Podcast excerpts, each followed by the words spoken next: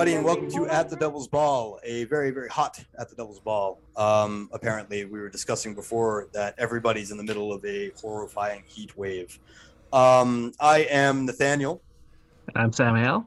and uh, this week we're talking about the movie Honeydew with uh, with our good friend uh, Sarah Stubbs. Uh, hi, Sarah. Hello, hello. Thanks for having me. Yeah, Thanks and for coming. Yeah, we'll talk about honeydew in just a minute. We got some other stuff to do uh, to to cover first, uh, and uh, but first Sam's going to do the vitals on this movie, and then we'll jump into some conversation with Sarah about what she's up to, and All right. we'll uh, Yep. So Honeydew was uh, made in 2020, but it wasn't released until March 12th, 2021.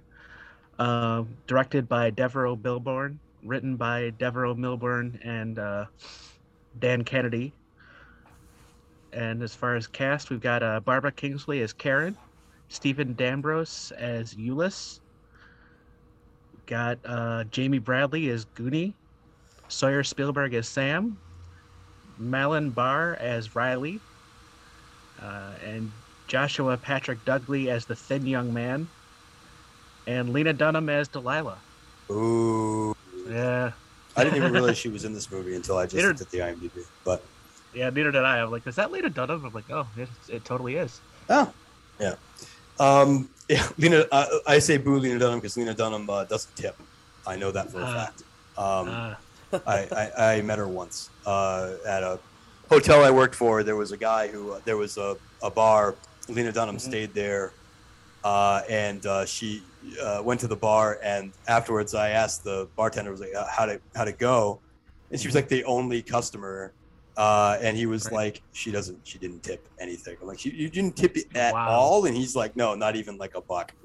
Wow. that's and the I'm shit like- right there. Yeah, and I'm like, Lena Dunham's loaded. I'm like, how did she Yeah. not tip? But he's like, no, they ordered like they ordered like six drinks each, and they didn't tip a dime. So wow. That's crazy. he, he- Unacceptable. yeah, he walked away with like no money. Um, Right. And he was pretty, and he was like the nicest guy ever, and he was just like really pissed. But uh, Right. you know, but um, but yeah. Anyway, plus you like brought her dog back to the shelter or something after like four years. Right. Ugh, Yeah, she's she's kind of a garbage. Um, but anyway, but enough about Lena Dunham. We don't need to we don't need to uh, dwell on that. So, Sarah, um, you're uh, predominantly. Uh, I mean, obviously, we're here to talk about honeydew, but predominantly, you're kind of here to to uh, uh, promote a, a hashtag uh, project that you do every year. Yes, the 100 horror movies in 92 days challenge is back. Nice. Third year running. Like Nice. I I didn't think that this was ever going to really be a thing, but apparently, you know, it it has become one and people are hyped about it and I'm I'm excited about that. Like I I've seen people tweeting at me. They're like, "I've been waiting for this all year." And I'm like, "Wow, that's awesome." Like that's a cool feeling. Yeah, absolutely. And so I, you know, the first year I did it was 2020. It was a thing that was born out of the pandemic because I was bored and depressed.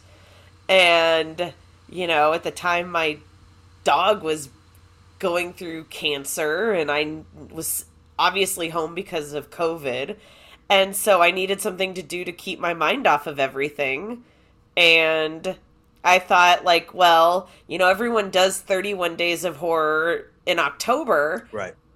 Like, spooky season can start before that. Like, let's let's start it in August. And so, you know, I I also have a watch list going on Letterboxd that always seems never ending. Mm-hmm. I every year I'm like I'm going to I'm going to whittle this thing down and every year I do the same thing. I I do watch stuff, but then I add like for every one movie I watch, I feel like I add like 3 more. Hmm. Right. So my watch list never really goes away.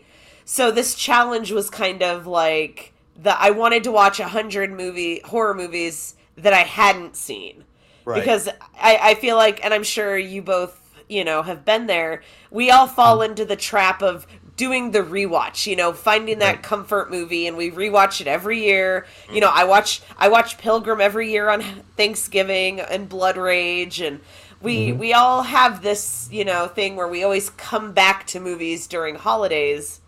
And I really wanted to push myself to not do that. I wanted to, you know, push myself to watching stuff that I haven't seen and that maybe isn't popular. Like, you know, because obviously we all Right. hear Halloween and, you know, Nope and Candyman and all the movies that have been coming out over the last, you know, two years. And those are great, but I also want to, like, dive into the, like, the deep recesses of, like, horror and find stuff that, you know, either I missed or I haven't seen, I didn't know about. Mm-hmm. And that's why I love doing this challenge as a group because, you know, not everybody has the same tastes. And because a lot of us are, you know, really diehard horror fans, you have to really search things out that you haven't seen yet. So it's a lot of, you see a lot of people posting about movies that are either, you know, maybe on the festival circuit or they're some deep cuts. You know, very, very rarely I feel like the majority of folks are watching stuff that I've heard of, which I think is super cool because I always end up adding a ton of stuff to my watch list because I see people posting about stuff. Right. And so I like I like the sense of community that it, you know, it creates. It's it started out of the pandemic and then it just kept going and the first year I did it it was like me and one person that I knew locally. Mhm. And then the second year I posted about it and all of a sudden, you know, because Letterboxd picked it up, a lot of people were like, "Oh, I'm doing this. I'm doing this." And then the Discord server was born and you know, it it ended up being that a lot of people, you know, really got into this. And I I I'm grateful for it. Like I love doing it. You know, I everything that happens with it comes from you know me my connections my pocketbook like Right. all the all the giveaways are either something that i've arranged with like connections that i have or i'm paying for it or you know i don't i don't really have any like big studio connections you know paying me to do anything like all of the movies i promote on it are my choice like i don't get any kickbacks i Right. don't you know it's not like hey if you you know talk about my movie or this movie that we're going to put on Shudder we're going to pay you. Like i do it because i love the community. I do it because i want to promote horror and i want to promote the folks that are bringing horror to you know the public i love Shudder i i really have been enjoying you know messing around on screambox i don't know if you have seen this streaming platform yet I have. I haven't heard looked at it, it, yeah. much. Yeah. it's it's actually really affordable like it's I gosh i want to say i paid $12 for three months hmm. and you get a 30 day free trial just for like just for checking it out like no codes necessary like if you go sign up you can get 30 days and they they're still building like it, it kind of reminds me of Shudder like five years ago like when Shudder first started Right. and it was you know it wasn't a huge offering but they are getting a lot of like original content and so and it's it's owned i think or in partnership with bloody disgusting Okay. so they have a lot of cool stuff. They have the Pennywise uh it documentary that's coming out on um it comes out I think at the end of this month. I think it might even be you know, oh god, I don't know the exact date. I feel like a failure here. Um but fine. I can tell you I saw it during Panic Fest in this documentary. If you really enjoyed the It miniseries, Yeah. Hmm. We covered it. it's Yeah. Yeah. it's an incredible documentary. Like it's right up there like in terms of like Horror Noire and a lot of those documentaries that Shudder's been doing. It's like right, Right. up there with that quality. Like it Nice.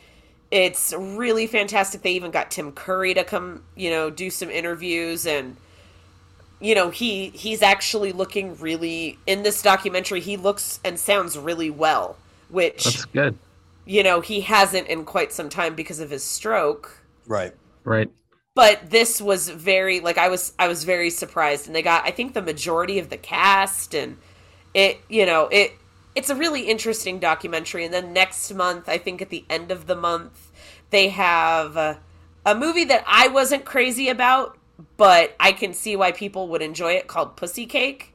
And I think it's Argentinian. I think it was an Argentinian horror movie. And I saw it during Chattanooga, I think it was.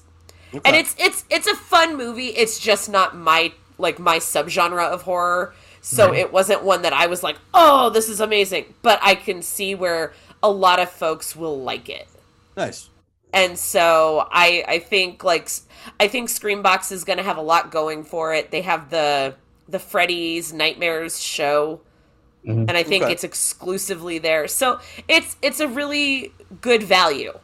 Nice. And I, I and I like I said, not paid to talk about this. It's just something I've discovered and I like to share. So you know, I, I feel like everyone knows about Shudder, but if you're looking for something a little bit different, Screambox is there, and because of the price point, I think it's like a worthy addition if you're looking for if you're looking for some lesser known horror movies.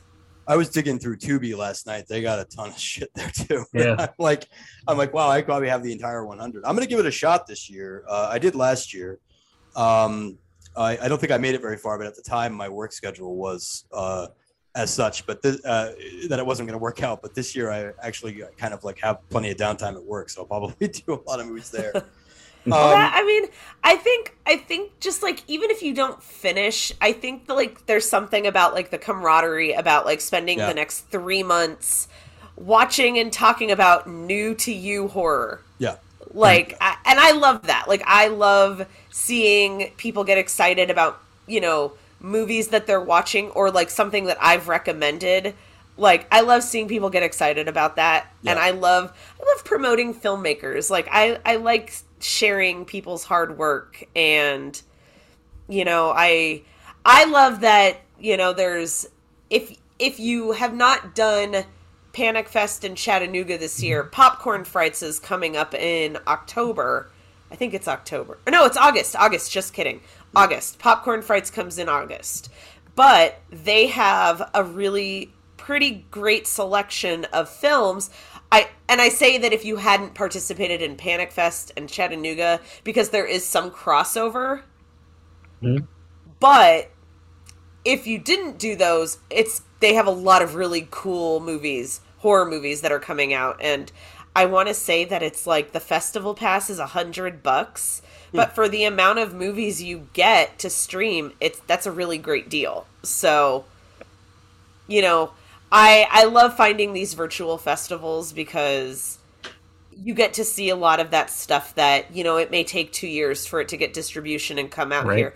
Honeydew was one of those movies I saw it during Panic Fest last year, okay. and it I think it took almost a year for it to get distribution and to be like on VOD and Blu-ray and Shudder and all that. Right. So Right. So what are the what what are the rules of the uh, of the the hashtag? I love ha- I love the hashtag stuff too, and um, uh, because also I love the challenge because I love making lists. It helps my uh, my anxiety. Um, but what are the what are the rules? I know you posted them to a blog.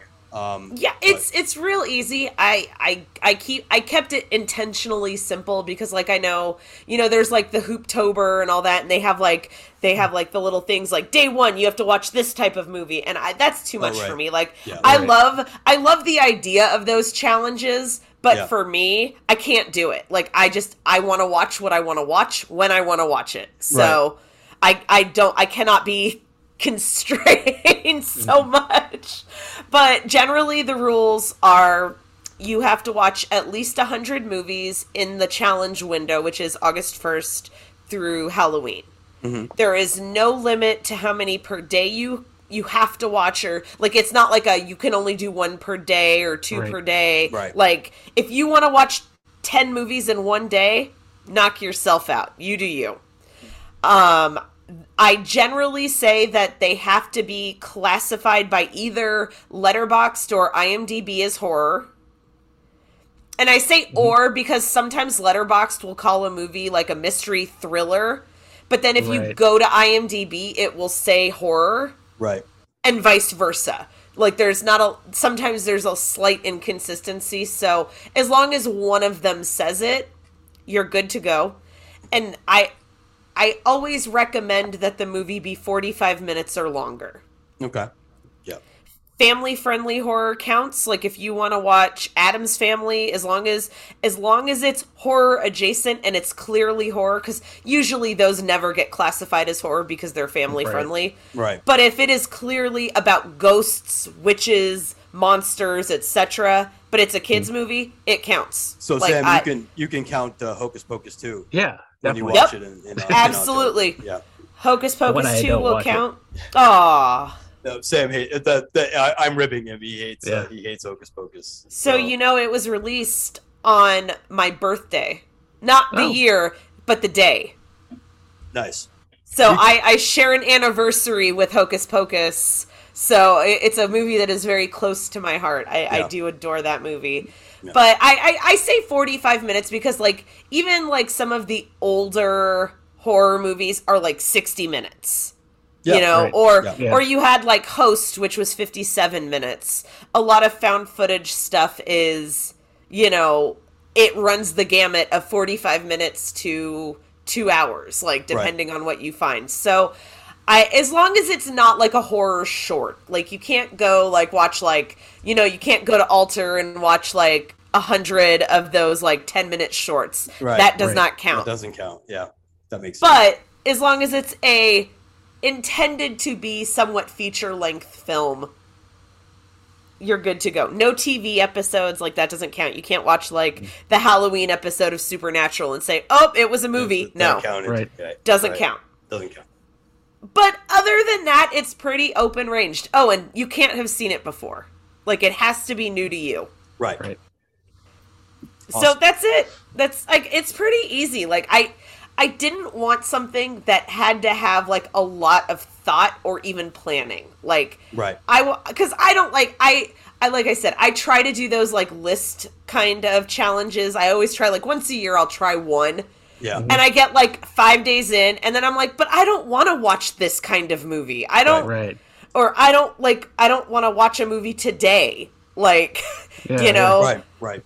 or I'm recording for my podcast and I've already like I have to watch and take notes for this movie, so it's going to take my day up. Like I wanted Right. something that was far more lax. Yeah. No, that makes sense. Yeah. Uh, it was a great fun last year, so hopefully it'll, it'll be a success this year. Um, Yeah, I always find new favorites. Like I I would say that most since I've been doing this at least one of the movies that I watched during the challenge winds up on my top 10 horror for the year of Right. new stuff. Because I always try to add new stuff in too if it comes out, because why not? But I, like, the first year I did it, I discovered so many movies that are now favorites of mine, like City of the Dead with, um, it's got Christopher Lee. Christopher Lee. Yep. Right. That was, I think that was a 2020 discovery for me during the challenge, and I loved it. Last year, Cat People was one of the ones that I watched, and I absolutely adored that movie. It's a great film. Yeah. And so it, it gives people a chance to kind of dive in. And I, I noticed that a lot of people tend to watch the older movies because they're shorter and you can cram more Right. in. And I, I do this. I'm so guilty of this. Like I'll have days where I'm like, I really want to get that third movie in, but I'm really tired. What do Right. I do? Oh, there's a 60 minute 1940s horror movie with Bela Lugosi. Let's do that one Let's do that. one. Right. Yeah. you Yeah. know and so i i i kind of sandbag those on my watch list too like i knowing that i'm going to do the challenge i just put those all on my watch list and then i'm like okay we'll come back to you right. Right. Right. Right. Yeah. Yeah. I, I was digging, like I said, I was digging through Tubi. There's a lot of older stuff because that's kind of what's left for me is either brand new stuff or Mhm. like obscure stuff because I've seen. So i don't many- know if you have paramount plus Uh, but uh, paramount Pl- paramount plus has a ton of old stuff like Yeah. a ton i didn't realize how much like i was just like going through and i was like wow okay Yeah. okay Peacock's got some weird, uh, Yeah. weird stuff too dug in there that, uh, and some good stuff too. But a lot of it's like a lot of direct to video, like asylum stuff. But hey, those count. Yeah. But You know what? I love some of those movies, I though. do I too. did. I recently watched a Wild Eye releasing movie that I just was not happy with. I was. It got recommended on a thread that I was a part of on Twitter, Mhm. and someone like, in all seriousness, recommended this movie, and I was like, it was the Spanish Chainsaw Massacre. oh, okay. Oh no. And I love cannibalism movies. I love Mhm. chainsaw movies. Texas Chainsaw Massacre is like probably my favorite, f- like of the big franchises. Mhm. And this movie was so bad. Yeah. It was so bad. Like not schlocky bad shark movie bad, just Right. full on terrible. Yeah. And I was like, ugh. Why Yeah. did I? Why? Why did I watch this? it was just not good. Nice. It was it was basically like fart jokes and pube jokes. Like it literally Oh, felt like it was it literally felt like it was written by like two 12-year-old boys Mm-hmm. who like just discovered like sex. nice. And and so that's like what the whole thing felt like. And I was like, ugh, like this isn't even like bad funny. This is just not good. Not good. Right. All right. And I, I mean, I watch a lot of like chainsaw type, you know, rip offy kind of cannibalism schlock, Mhm. and this was just not it. Totally. So you have uh you have a blog and a podcast. I have a lot of projects always in the works. I um I'm still doing Geeks Who Eat with my husband, though mm. we've we've we've slowed considerably. I think I think we've just been at it for so long that like we're kind of like the hustle is exhausting. And he's he's working like when we started he had a very different job than he has now. And so at the end of the day he's just kind of like oh i'm so tired and burnt out. And rather than pushing him and being like we have to do it i Right. we just kind of slowed on it which is fine and then i do spooky sarah says where i periodically review stuff mostly i'm just active on twitter kind of sharing and you know promoting the things i love Right. but then I also have my podcast, Final Girls Feast, which just hit 50 episodes. Actually, it's a little over 50 episodes if you count our. We have a few episode, like mini episodes that we mm-hmm. threw in that didn't get like an episode count, Right. But we have 50 full length episodes now. Nice. Very cool. Congratulations. So that was that was fun, and we have lots more planned, and we've got you know a lot of great episodes coming up. I'm excited for um, one that we're recording not this week but next week. Um, we're gonna talk to a director of a movie that I have been very loudly championing championing, and so I can't wait to have them on. It was a movie that, much like this one, I feel was made specifically for me. Nice. And so I'm just very excited. And gastro horror is taking off right now. So I am all about this life and just trying to live it up. Define gastro horror for me though. Yeah. What what what does that entail?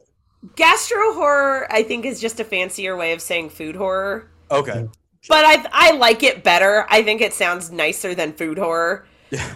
Yeah. Um, because then when I say food horror, people are like, "What is that?" And I'm like, "Well, Right. it's gastro horror." But I uh, gastro horror is like food horror and then cannibalism. I I kind of put the two in together because it's still like people eating something, Sure. Sure. but it's not like a monster eating something where I'm like, you know, vampires don't count, zombies don't count because you're a different creature. You're no longer human. Sure. so you know i i like to but it's i it's definitely the year for it. I mean we had fresh come out flux gourmet a banquet um the menu is going to be coming out in november. Timothy i just found out today literally that Timothée Chalamet is doing a cannibalism movie. Really? and it's it's but it's like a romance. It's based off of a novel or something. Um and i was like okay but why did no one tell me that Timothée Chalamet is doing something with cannibalism like Right. um excuse me hello Yeah. Have, has anyone met me did, did nobody think that this was important to tell me Hey, you got to update your Google alerts. right Yeah. cannibalism i don't know that i want that as a google alert though that Maybe would not. I think that would be dangerous. Though the New York Times literally just did an article about cannibalism and pop culture and like why it's taking off right now. Oh. Okay. Because there's like several novels out right now, horror novels out dealing with cannibalism. Yellowjackets, Right. the show on Showtime, dealt somewhat with cannibalism. You know, Fresh came out this year. Like it's definitely like gastro horror is having a moment. Okay. And I think I think like movies like Pig, uh, which is not horror, but there's there's there's an upscale culinary movie kind of thing going on too. Like you have Pig. There was um, one that came out, and I don't know what, exactly when it released, but I just saw it on Hulu, called A Taste of Hunger Oh, okay. and it's a drama. It's a food-based drama about a married couple trying to get a Michelin star. But it's got the um, the guy who plays Jaime Lannister from Game of Thrones in it, okay. And it's a Right. beautiful movie. Like it's it's an amazing movie. So I think we're seeing like more of this like elevated food culture coming out into movies right. that we that like we weren't really seeing like you had movies about food like you had like mystic pizza you had chef boiling point no reservations etc Right. but i think i think there's something that's being seen in food culture that people are kind of translating to the screen Okay. Yeah, I can see that. and so i'm really excited because as someone who works with food and does all of this and talks about this and Right. eats mm-hmm. sleeps lives and breathes food and pop culture i i really just enjoy seeing this like rise of good movies and now don't get me wrong i enjoy the schlocky food movies don't Right. I love Motel Hell and the stuff and all of those kind of silly food horror movies, Attack of the Killer Tomatoes. Right. But I love seeing that it presented in like a serious, you know, beautiful way. Right. Nice. So I'll step off my soapbox. no worries. No worries. Uh, so with that transition, so we have a we have a uh, it's a sort of a cannibal movie.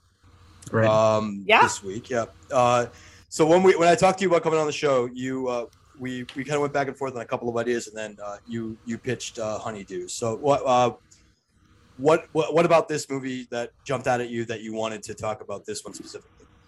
I wanted to talk about this movie because nobody talks about this movie. And I think it's I think it's such a divisive movie that I I want more people to see it. Like I want the conversation about this movie because in essence it's a beautifully made movie.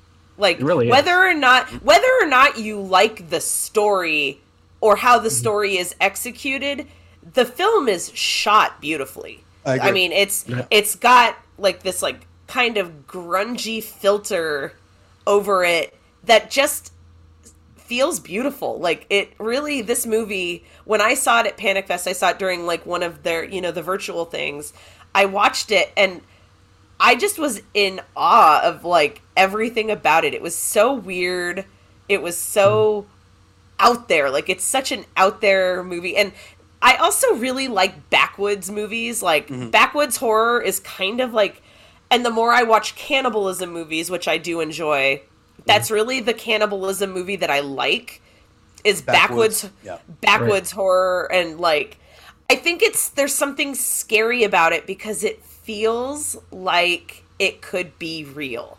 Like Right. these people are people you could absolutely go see at the gas station, at the Walmart, at Target. Like it's there's nothing really special about these people. No.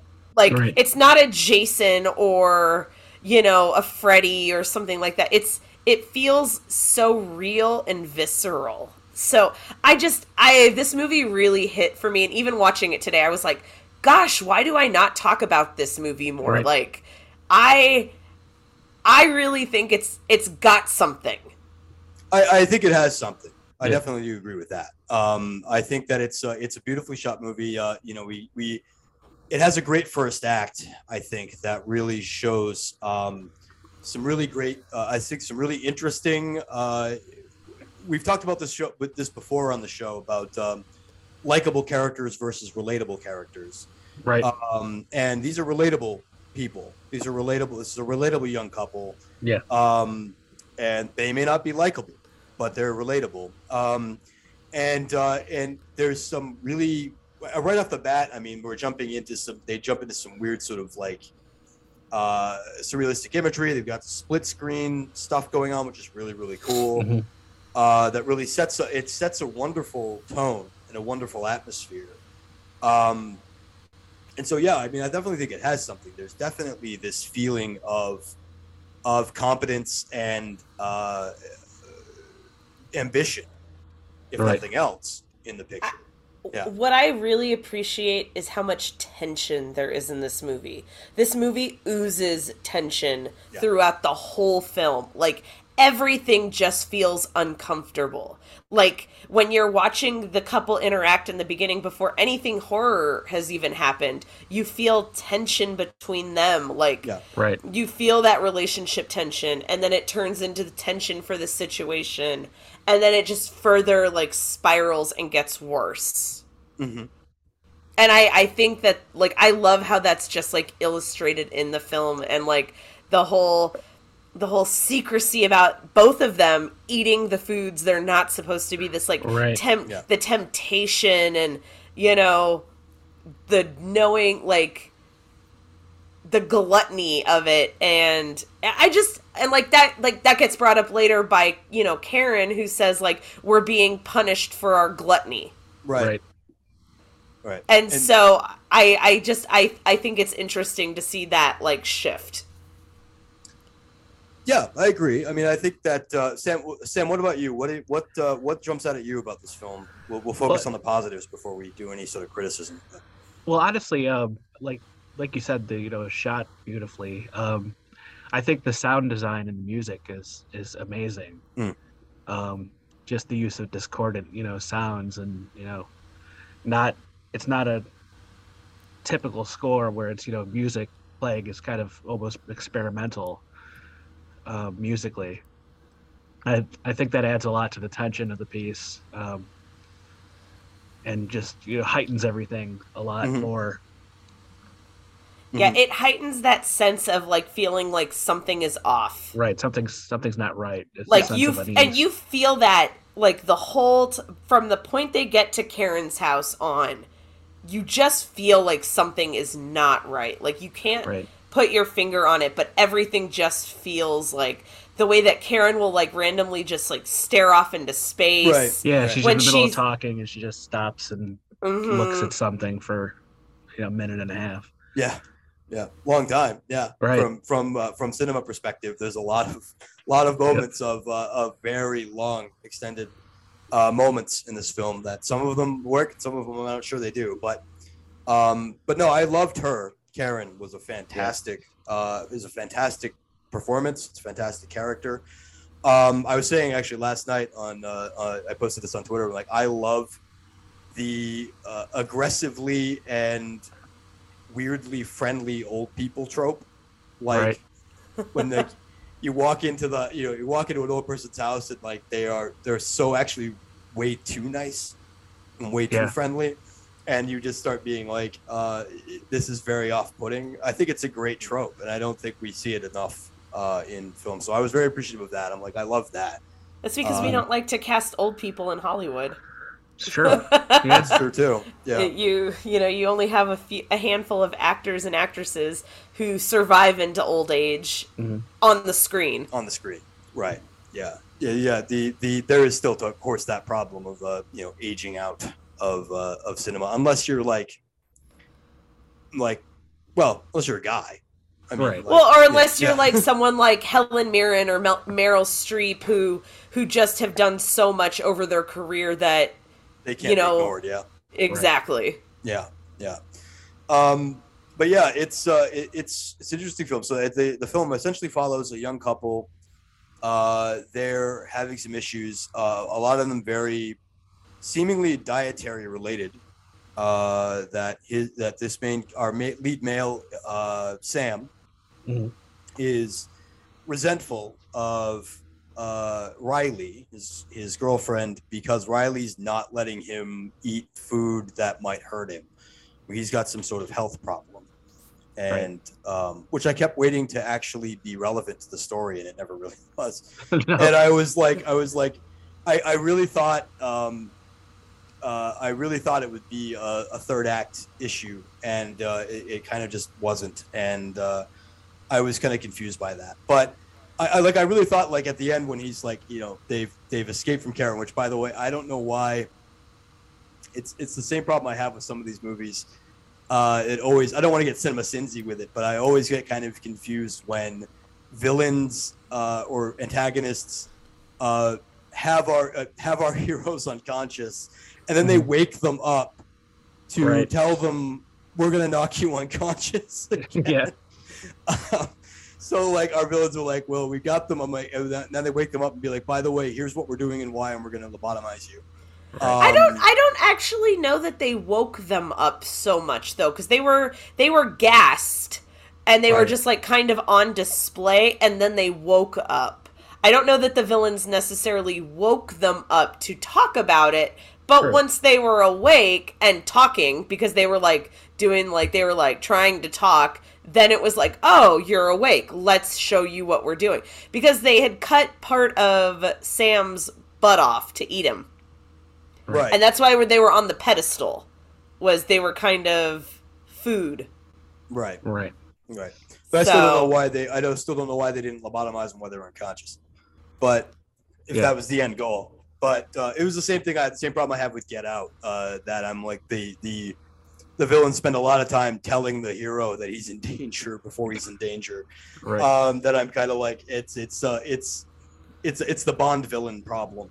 You know, like uh, it's uh, why you know, do why do villains always need to monologue right right and i think the, the reason ultimately is that screenwriters love to explain things and so i think that um and i feel like that was a little bit of the issue here with honeydew is that the char- that the screenwriters were that uh, were really like i want to explain what's going on.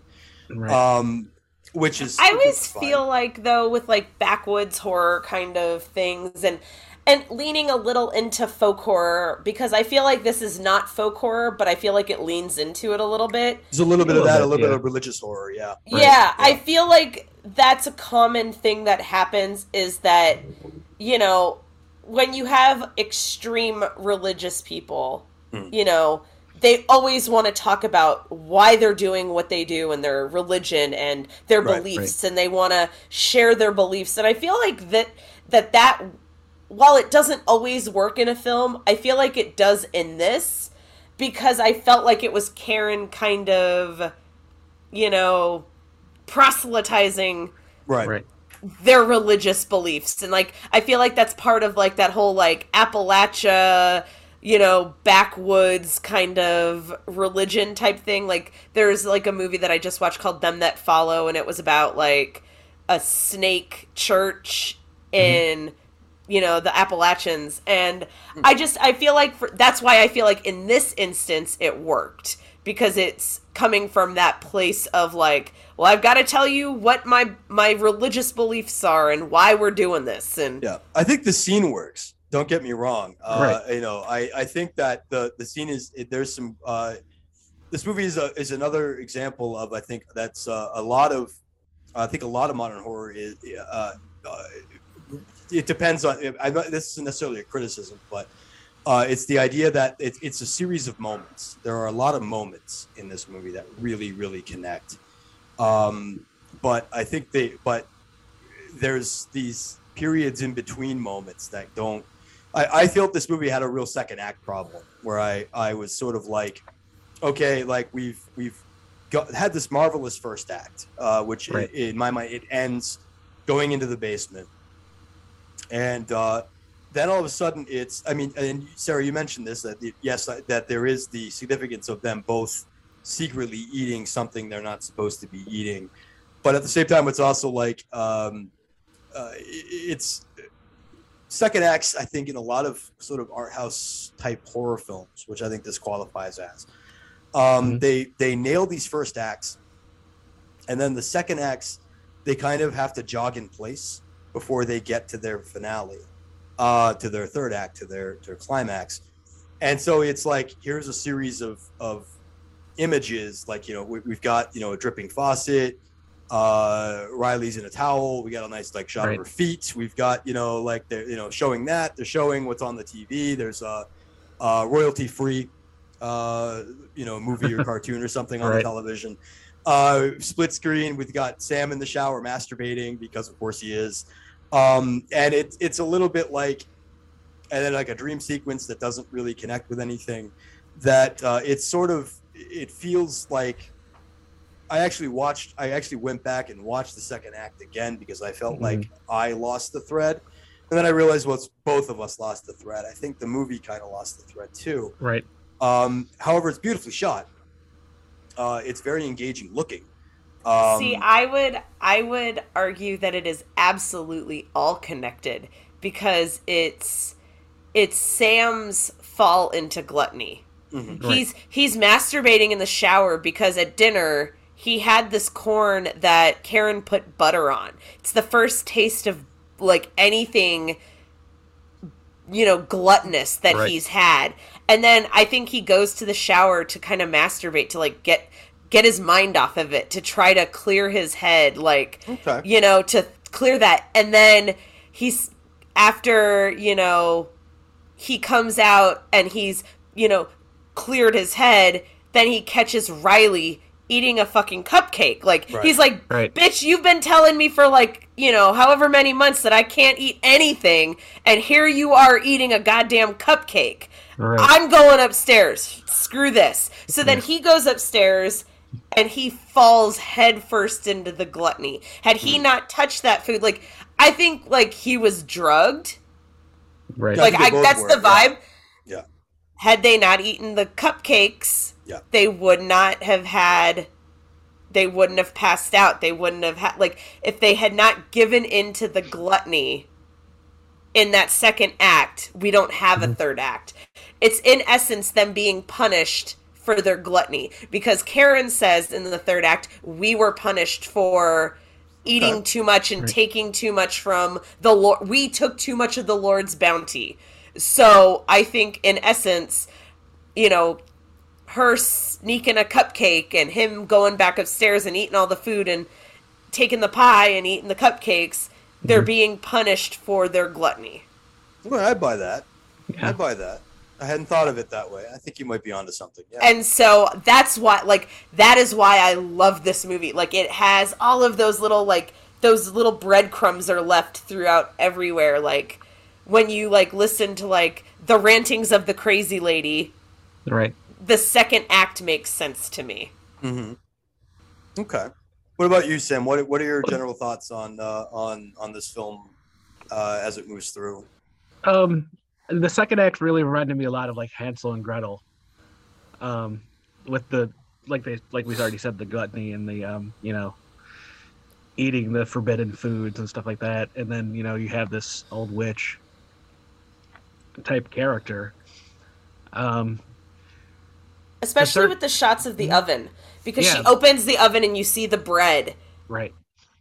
So you definitely get the the Hansel and Gretel vibes. Yeah, totally. It, it's um, just the way that she's portrayed, you know, of being, you know, always trying to ply them with more food and everything like that. I I got a lot of vibes off of that, and I was I was surprised it didn't go more in that direction in the third act. But I mean, I guess there's Yeah. only so far you can go without, you know, throwing her into the oven herself, like in Right. Hansel and Gretel. Right. Right. Well, yeah, but in this ca- in this case, the witch is going to win. So Right, yeah. Uh, yeah, Yeah. It's, um, but no, I think that's a good connection to make. Um, uh, they are. I mean, literally, you are going to fatten them up to eat them. Right. So uh, that is that that is definitely a connection to be made. And they're not lost in the woods, but they are lost. I mean, and yeah. Um it- it's not very often that you get one of these kind of backwoods movies that takes place in like new england either i thought Mm. was it's it doesn't really add or subtract anything to the script but it's it's it was refreshing to not have you know this take place in arkansas or or, or texas or you know Yeah, you don't have like that like southern like right Yeah. the southerner backwoods trope where it's just that they're, you know, addled, addle-brained, like uneducated. Yeah, like these are- it's these are these are- people who po- got poisoned by, you know, a like a pestilence, right Yeah. and they just kind of went crazy and you know which also brings it back to like that like folk horror adjacency because like they believe that this happened because they were being punished by God. Like Right. this pestilence and you can see that she's affected because the uh, Karen's fingers are black. Yeah, they're Right. black. Yeah. and they make it a point to show you that Riley is looking at documents about what happens to the people who are affected and their hands turn black and their fingers and yeah, they get gangrene, and you know that's. Although it's kind of amusing that she was, you know, doing her doctorate or or whatever on this, and she's watching, you know, basically like a a, a, a school um, video on it. It was like Yeah. That you'd show to like you know middle schoolers. Um, but it was it was a nice way to get across, you know, what they were trying to say with the, what's it called, Sordico poisoning or something? Yeah. Yeah. Which I'd I- I never fu- heard of. But I, I I- hadn't either. I think Hmm. they just made that up. I think it- I think they were just doing a stand-in for ergot poisoning, but I, I could be wrong. I'll look it up while we're talking. Yeah, Yeah, I, I liked that they they showed that kind of like that school video because I feel like for a lot of people who go into you know and I I thought about going into getting a PhD in history and then I realized how Right. much work it was and I was like hell no Mm. I I didn't even want to get a master's at that point I was done with school but I feel like a lot of those kind of like things like your thesis or your like ideas for that always start watching that like video in school that like Right. film strip reel that we had to like I mean I know kids these days don't get the glory of film strips but I was I was at that Totally. age group where you know it was always a great day when the teacher reeled in or you know wheeled in the film projector right. Yeah. and we got to watch film reels And so it was a it was a good way to bring the audience up to speed because you know you can't expect everybody to know you know what you know kind types of psychedelic poisonings can happen from wheat. I mean, it's not And as Yeah. it turns necessarily as it, knowledge. as it turns out, Sam, you are exactly right. Uh, Oh, okay. Sordico Sordico is made up as uh, as an alternate to uh, ergot. Okay, Yeah. But um, so yeah, kudos. you, you you you win at the devil's I Ball win. today. Yeah, woo! you get a no prize. in the old- in the Hooray. mighty Marvel manner. Um, Um, but yeah, I mean, I don't know if I I don't know if, how well the movie worked on me. Um, it wasn't. I didn't dislike it, but Right. I, I wasn't like crazy about it either. I think it was missing something in the third act that I don't don't exactly know what, and I couldn't couldn't put my finger on it. But I needed to go a little bit bigger, a little bit more crazy in the in the third act somewhere. I think I agree with that. Yeah, I felt like the third act was missing something. I, I think that um, one of the things that bugged me uh, was uh, so we have the the ending was that they're they they are freed by Gunny, which we'll get to in a second because he's probably one of the most interesting images in the whole film. Um, they they get out and then uh, for whatever reason, Sam is mostly mobile. Riley is not at all. Um, and the the chase, the the actual climactic kind of final battle, uh, is mostly resolved by cutaways. Mm. Um, and uh, like I said, I was waiting for Sam's health problems to come up. So I was kind of like, when they both lunged for the knife. Well, first of all, my my logic brain jumped in and went, "He can't knock that old lady down.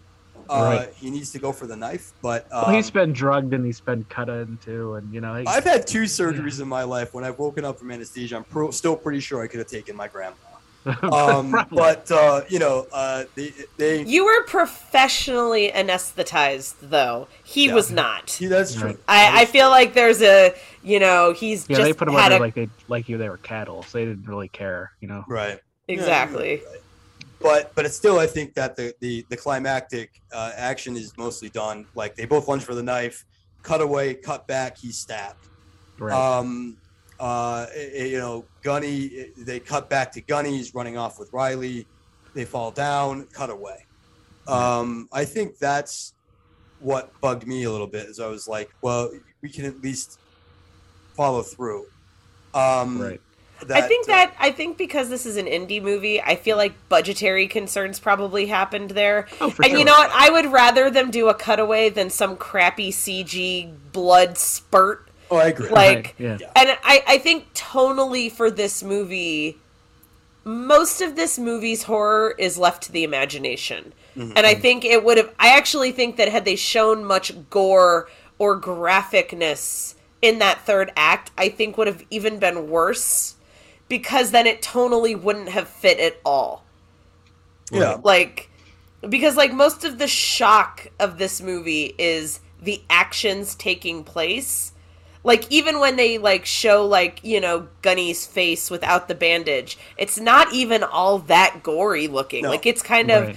it's kind of shocking but it's not like i think the focus is not supposed to be the gore and i so i appreciate that they kept true to that throughout Mm-hmm. versus like having this like oh we're gonna have this really tense like almost thriller movie but then it's gonna turn into a splatterfest boom Right.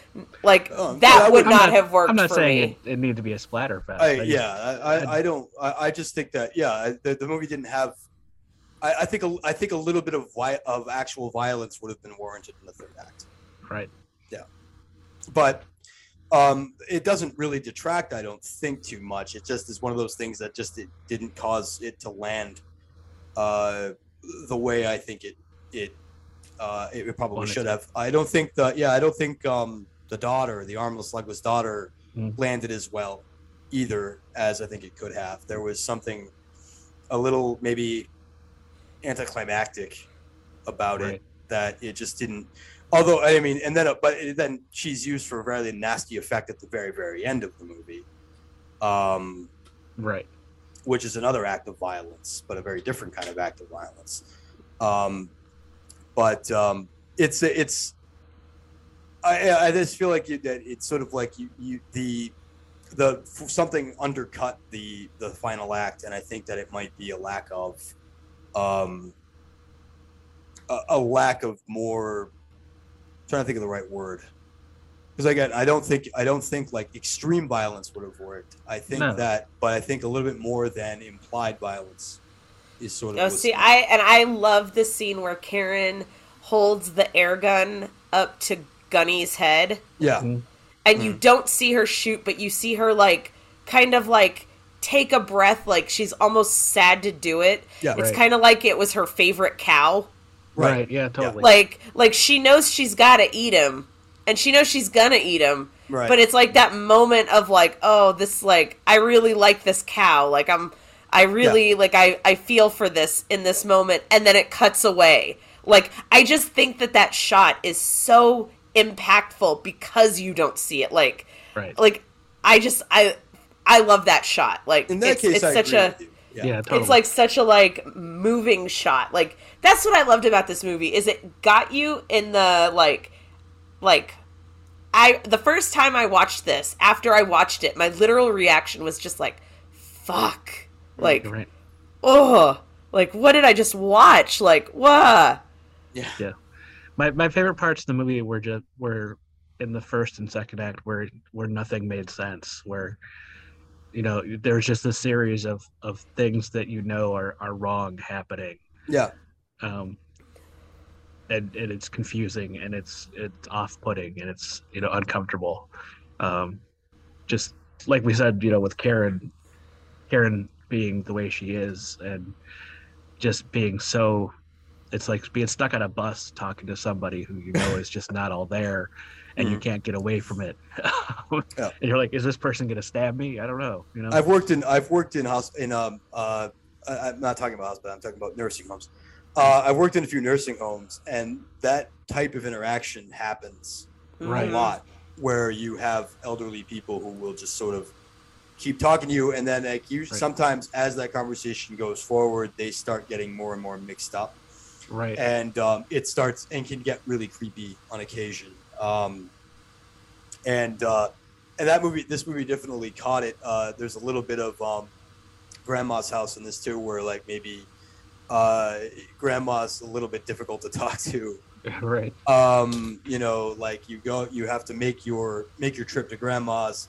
But grandma's going to talk to you about stuff you don't really want to talk about. Like, you know, my, when I went to go visit one of my grandmothers, it was always, it, it, it invariably turned to talk of Jesus. And I would be like, oh, grandma, I don't want to talk about Jesus. well the scene Um, where the scene like the scene where they're talking where karen calls pete Mhm. and she asks what the who they who the they met and they have like that whole conversation about Euless Yeah. right and it's just like so uncomfortable like it's like there's some weird tension there that like You know, like that like conversation while she's on the phone, but then she's trying to talk to Riley and like it's it's very like it just is very off-putting. Well, I Yeah. love the subtle amount of subtle stuff of Karen not particularly thinking much of Riley. Like you know, Yeah. there's there's Mhm. she's entirely ignoring her in large chunks of dialogue, uh, and talking directly to Sam, which is a very, uh, which is of course foreshadowing that Sam is what she's interested in because she Right. wants the the the baby. She wants a baby. Grandchild. Yeah. Um, but I liked I liked that aspect of, of Riley's like uh, incredulous incredulousness of like being like, why am I being completely ignored in this conversation, uh, and Right. trying to push that issue. Um, and uh, but I think I'm with you, Sam. I think my favorite stuff is just the that subtle stuff. I, I loved um, almost anytime Gunny was on screen. Right. Um, because this man makes no sense. Like he's just like, what is this guy doing here? Every time he's on screen, you're you're like, and but it's thing. One of the things that kind of took me out of the picture though a little bit was Sam and Riley don't seem too perturbed by him. No, they just like Um, okay, there he is. Uh, yeah, like Sam is like having a whole conversation with him at the dinner table, and I'm like, why? I wouldn't not. I would be. I would not be talking to that guy. I don't know what's going on. No. Um, he's randomly shaking, mumbling. He's he's just like those shaking scenes are great, by the way. Right. He just starts like having a seizure, and everybody uh, just sort of sits there awkwardly and watches. him do it. right. Um, I, I think that stuff is interesting. It is obviously an interesting visual. Uh, he's got the bandages. He's you know, Mm. um, but um, but yeah, I think he's like the unsung hero of the film. I think that he's he's bringing so much of that surreality Right. to to the narrative. Oh, then and then he get and then he gets you know the Tor Johnson thing at the end where he gets to carry off you know the, the heroin. time So- for go to bed. yeah, right. Um, Uh, yeah, that's true. He does get that moment. Um, uh, it, it's interesting. It, it, it adds a layer to the character that there's still something going, and helps us Right. understand the horror of the ending. That there's still something left Yeah. of the actual Gunny, who's actually somewhat aware he's a prisoner, right. just not much. Um, but uh, but yeah, I mean, there's some there's some emotional violence all throughout the picture that I think really does uh, does work pretty well right. uh, or threat of emotional violence. Yeah, for sure. Um, so, uh, Sarah, you were mentioning like you were like uh, kind of uh, yelling a little bit about like uh, Sam finding Riley with the cupcake.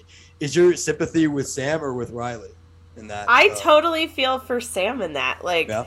Because like she's the way she comes off is so like unempathetic to like how sucky it like and she's so controlling over him like Hmm. he's a grown man he knows what his health issues are like Right. if the man wants to like have a little bit of salt on his green beans let him have like like just the way she like constantly talks over him she does like drives me nuts. Like yeah. she's like like every time Karen would speak to him, she's like, "Oh no, he doesn't eat that. Oh no, Yeah. he does not Yeah, do she- that." Like It's a very infantilizing way of treating Sam, and part of that's just their relationship, I think, because you know they they establish that you know he doesn't seem to know how to do anything right. He can't you know hold down a job. He can't get an acting gig. Um, there's there's a lot of interplay where where it's like, oh, did did Riley turn out to be his mother? I mean, right. Well, and that's like I think that's like an interesting like thing to look at is that like literally he went from having Riley who was aggressively trying to mother him right, to now Karen who is also weirdly mothering him but in a like Yeah. Different more Right. gentle way but still like but it's like even more aggressive but it's not verbally more aggressive like right. Yeah. Well, it's like it's like you know you go to grandma's house and she spoils you. You know, it's Right. Right. yeah, and then uh, but yeah, it's um, it has that it has more of a feeling that uh, uh, Karen is more of the disapproving mother of Riley. I think that's how it feels to me, and so she's like arguing for, uh, arguing for Sam, and but she's more like interested in doting over like the the son-in-law. It's it's a very fascinating uh, and interesting dynamic that does occur with these characters. Sure. It's probably the best part of the movie. Um, So I looked at Wikipedia mhm. and I because I, I always like looked at the plot to see like what they say. And at the end of the Wikipedia they say that Riley is pregnant. Huh. Okay. Did you Well- get the vibe that she was pregnant or just like heavy from being force fed? Because I Oh, always yeah, assumed okay. it was I always assumed at the end she was heavier from being force fed. Yeah. That's Yeah. But but if she is in fact pregnant, it's an interesting thought to why Karen would keep her alive. Yeah, I, that that might that might answer a question because I, I I also found myself wondering why Riley was allowed to survive uh, at the end of this picture. I thought uh, uh, I thought it was pretty clear from the narrative that Karen was interested in Sam and not Riley at all. That I'm a little bit I was a little confused as to why they bothered keeping Riley around. I Um, mean, food is food, I food, guess. yeah. I I was gonna say I could I could buy that. Uh, that they were like, yeah, okay, well we got two instead of one, great. Um, Right. But um, But if she is pregnant, that's an interesting like Yeah. because then it's like, you know, now it's like more food and Right. right, right. Yeah, I didn't. Uh, I didn't pick up that she was pregnant at all. I mean, I just. I didn't eat I just thought that she had put on weight because Right. Yeah. she had been force fed. Yeah, I think that's what I thought too. I'm trying to remember exactly how I, how I thought about it because until you mentioned it, I kind of forgot about the yeah she has the bump. Yeah, her belly's Right. Mhm. bigger at the end of the Mhm. picture.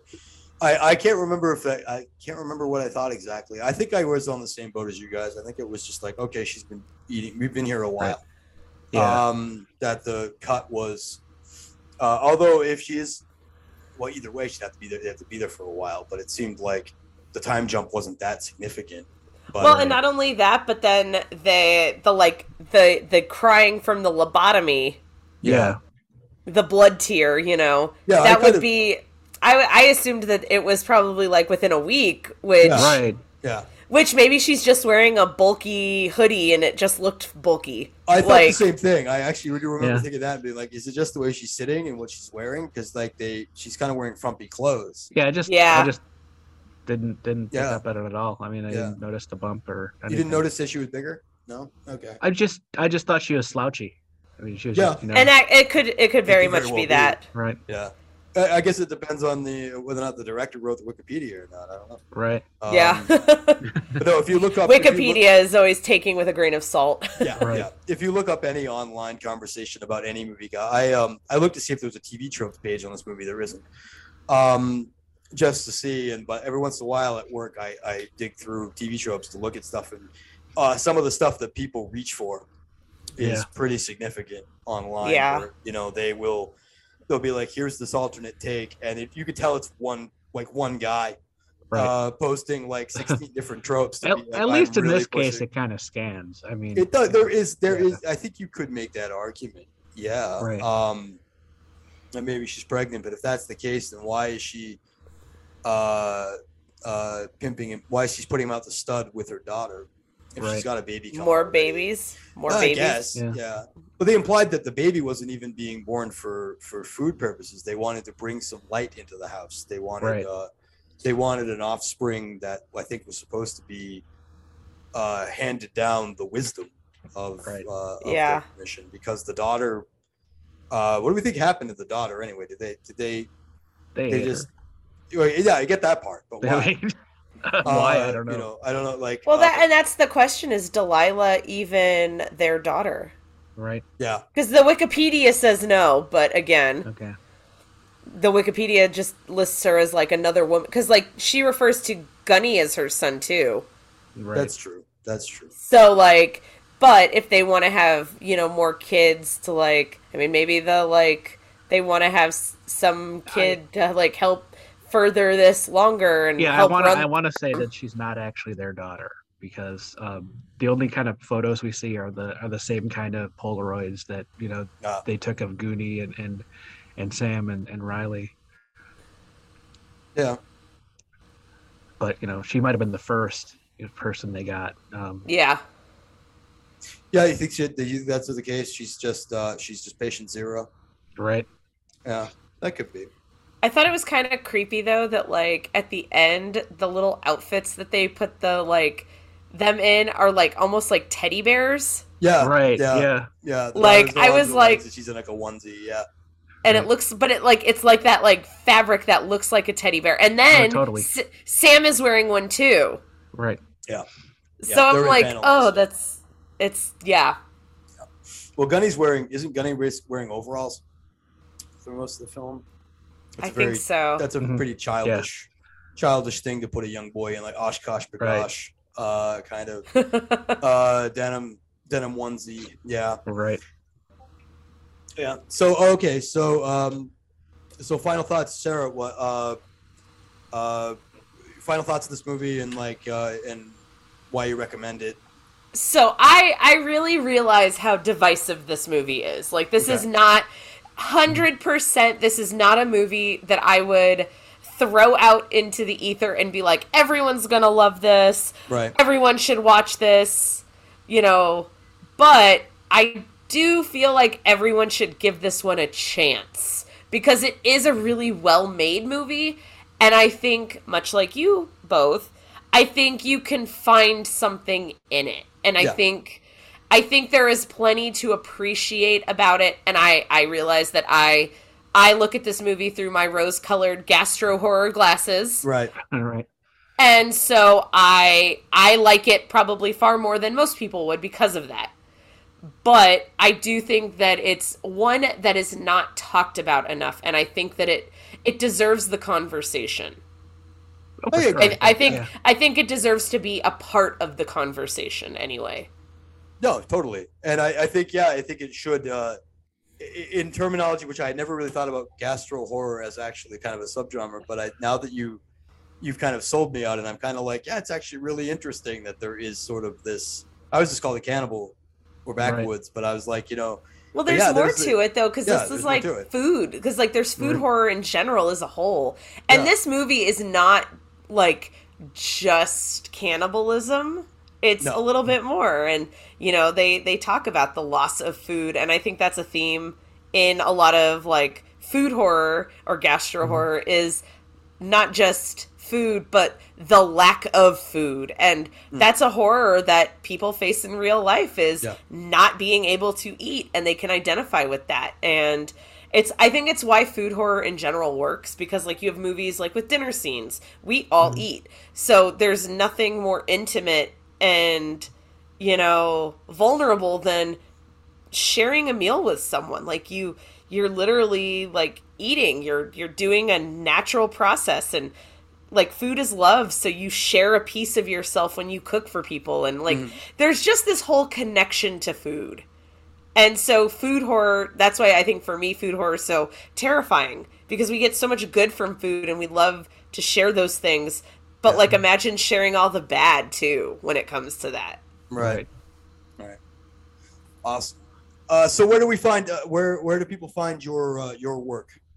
Spooky Sarah Says on Twitter is where I post everything. I retweet everything. I share everything from there. I'm also on um, Instagram, Spooky Sarah Says.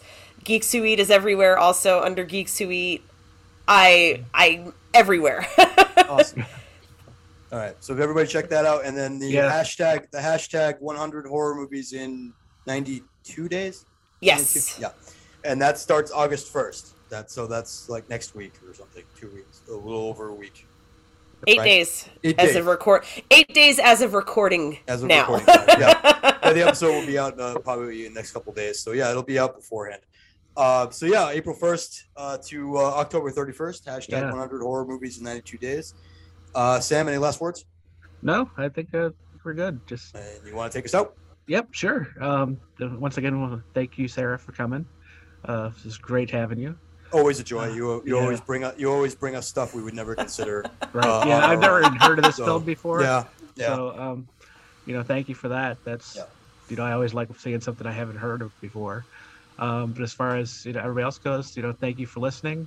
Uh, stay safe. You know, watch out for each other out there. It's still pretty, pretty dark times Mhm. in in the real world. so it's more important to keep together. You know, with your community and with with people who, who love horror in that way. Um, so I want to say be kind, rewind, but mostly be kind. Thank you.